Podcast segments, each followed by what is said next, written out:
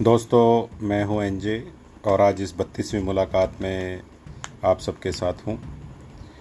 आज हम लोग फिर से बात करेंगे कोरोना की और आज एक बिल्कुल एंग, अलग एंगल पे बात करने की कोशिश करते हैं और कुछ इंटरेस्टिंग किस्सा भी है मेरे पास आप लोगों के लिए। और मैं शुरुआत इस बात से करूँगा कि सब लोग कह रहे हैं कि कोरोना के बहुत सारे नेगेटिव इफ़ेक्ट हैं। कोरोना की वजह से ये ख़राब हो गया कोरोना की वजह से हमारी सेविंग्स ख़त्म होने वाली हैं। कोरोना की वजह से नया प्रोडक्शन नहीं हो रहा है, केवल कंजम्पशन हो रहा है। बहुत सारे जो बिज़नेस हैं वो ठप हो गए हैं। ये बिल्कुल सही बात है कि देश का जो पैसा विकास में लगना चाहिए था, वो सारा का सारा पैसा मेडिकल की जांचों में लग रहा है।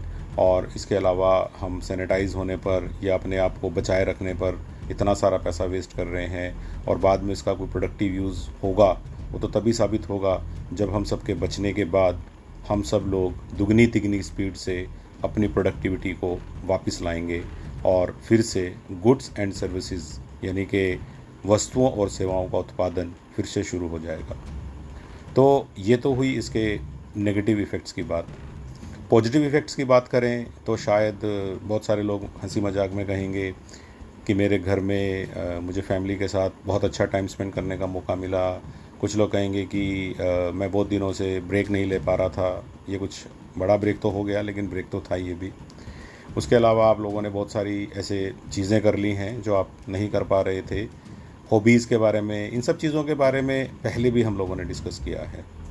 लेकिन एक और पॉजिटिव इफ़ेक्ट जो मैंने अर्थ डे वाले दिन डिस्कस किया था कि प्रकृति को बहुत अच्छी फॉर्म में अपने आप को रिकूप करने का मौका मिला है। अपने आप को फिर से वापस बैलेंस में लाने का एक मौका मिल गया, जब हम सारे ह्यूमन बींग्स अपने घरों में थे और बहुत कम मोमेंट हो रहा था। तो हमारे जंगलों में, हमारी नदियों में, हमारे पहाड़ों में, हमारे ग्लेशियर्स में हर जगह बहुत अच्छा सुधार हुआ। और कहीं ना कहीं हमारे एटमॉस्फियर में, यानी कि हमारा जो ये वायुमंडल है, इसमें बहुत अच्छे बदलाव बताए गए हैं। ओजोन परत की रिपेयर से लेके और जंगली जानवरों की बढ़त तक हर चीज़ में नेचर ने अपने आप को दोबारा से ज़िंदा किया है। और जब ये बात मैं करता हूँ कि करोना को हम हमेशा एक राक्षस के रूप में देख रहे हैं डेफिनेटली ये राक्षस है। बहुत सारे लोगों को परेशान कर रहा है, बीमार करके इन्फेक्टेड करके। कई लोगों को इसकी वजह से अपनी जान से भी हाथ धोना पड़ा। लोग इसकी वजह से अपने परिवार वालों से मिल नहीं पा रहे हैं। तरह तरह की बातें। लेकिन वही करोना एक रक्षक के रूप में दिखाई देता है, जब हम देखते हैं कि वो प्रकृति के लिए किस रूप में आया है। बहुत सारे लोगों को जीवन का अर्थ भी इसने समझा दिया। खैर, ये फिलॉसफी हो जाएगी। लेकिन मैं इस किस्से को जोड़ना चाहता हूँ, बिल्कुल इसी से मिलती जुलती एक बात को, कि कहते हैं कि बहुत पहले इसी तरह का एक इंटरवेंशन जो हुआ, उसने भी प्रकृति को एक कैलेमिटी के समय में मैं कहूँगा कि एक वॉर टाइम था, एक युद्ध के समय में किस तरह से उसने भी प्रकृति को फैसिलिटेट किया था। हालाँकि जो युद्ध होते हैं, वो कभी भी अच्छे नहीं होते। युद्ध केवल इंसानों के लिए ही भयानक नहीं रहे हैं, प्रकृति के लिए भी ख़राब रहे हैं। और बहुत बार जब देखा गया है कि बम गिराए जाते हैं, जंगल में आग लग जाती हैं या सेना जब कहीं से मार्च करती थी तो बहुत सारे जंगली जानवर भी उनके विक्टिम बन जाते थे।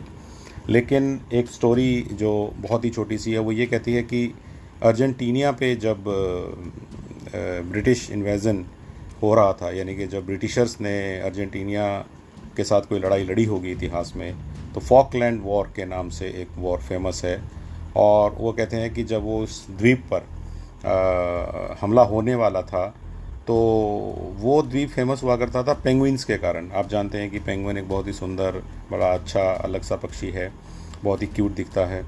तो वहाँ पर बहुत सारे पेंगुइन्स उस द्वीप पे थे और उस द्वीप पर हमला होने वाला था तो उस समय के अर्जेंटीनियंस ने सेना ने वहाँ पर आ, सारे द्वीप के मुहाने पर माइन फील्ड्स लगा दिए यानी कि बारूदी सुरंगें बिछा दी और हुआ ये कि हमला तो नहीं हुआ, कोई सैनिक तो वहाँ नहीं आया, लेकिन वो आज भी लैंड माइन्स कहते हैं कि वहीं हैं। और चूँकि पेंगुइन्स इतनी हल्की होती हैं कि अगर उनका पाँव उन माइन पे पड़े तो भी ब्लास्ट नहीं होगा।